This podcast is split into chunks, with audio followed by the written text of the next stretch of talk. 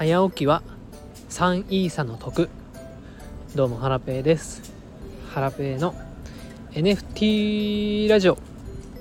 今日もゆるっと元気にいってみよう。はいこんにちは。えー、っと今駅に向かって歩いておりまして、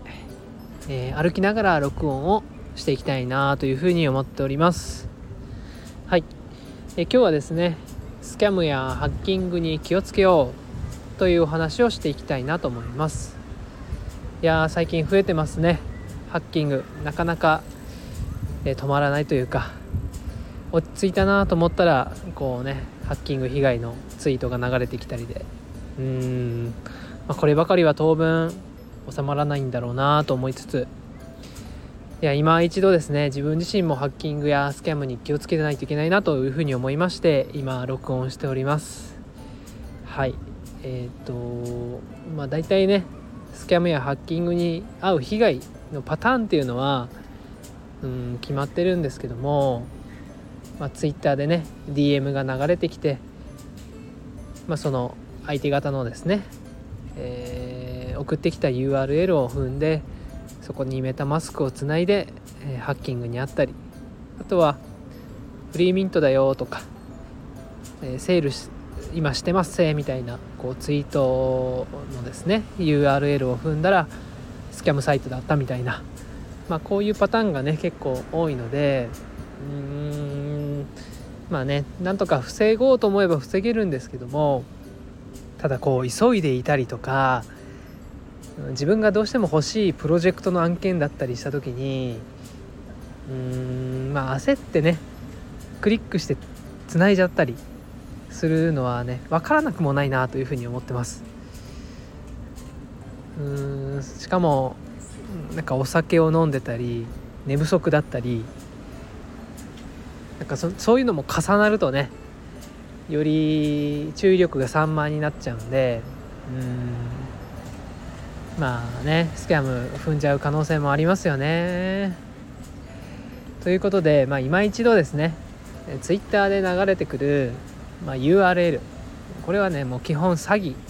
だと思って、まあ、疑うようにしていきたいなというふうに思います。なので皆さんも気をつけていただければと思います。はい。でまあこういったね最近あのフリーミントとか流行ってますけどもうん。まあ私も結構あの情報を見落としてフリーミントの期間を過ぎてしまったり、うん、AL のね申請応募期間がもう気づいたら終わってたりとか、まあ、こういうのよくあるんですよね。で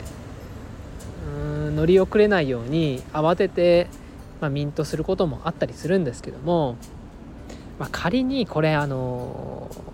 なんだろうな AL とかにこう申し込み遅れちゃったとしてもうん実際損はしてないんですよね。機械損失を起こしているだけで実際にあの実損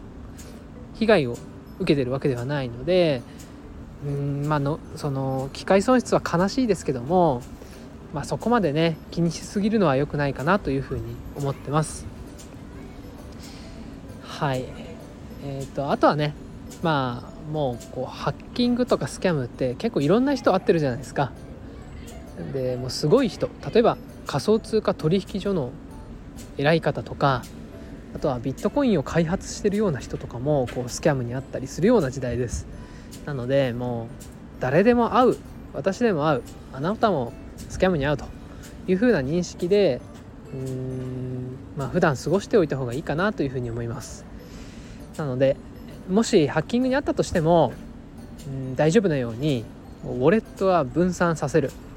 ハードウレハードウェアウォレットにつなぐと、まあ、これをね徹底したいですよね。はい。えっ、とウォレット分散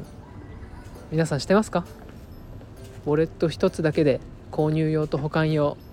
で管理してまないですか、えー、今一度ですねえっ、とご自身の NFT の管理の仕方っていうのを、まあ、このタイミングで見つめ直したいですね。えー、メタマスク保管用のですねメタマスクを作るだけでだいぶ防御力は上がると思います。これもねめちゃくちゃ簡単なのであのサイト Google とかでね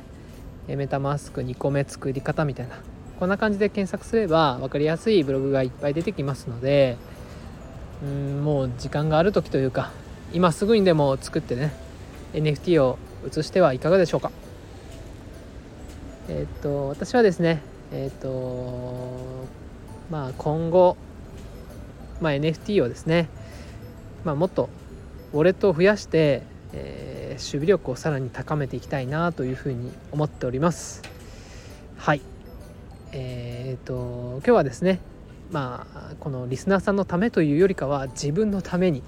えー、この録音を、えー、まあウォレットの管理の仕方についてですね録音させていただきました、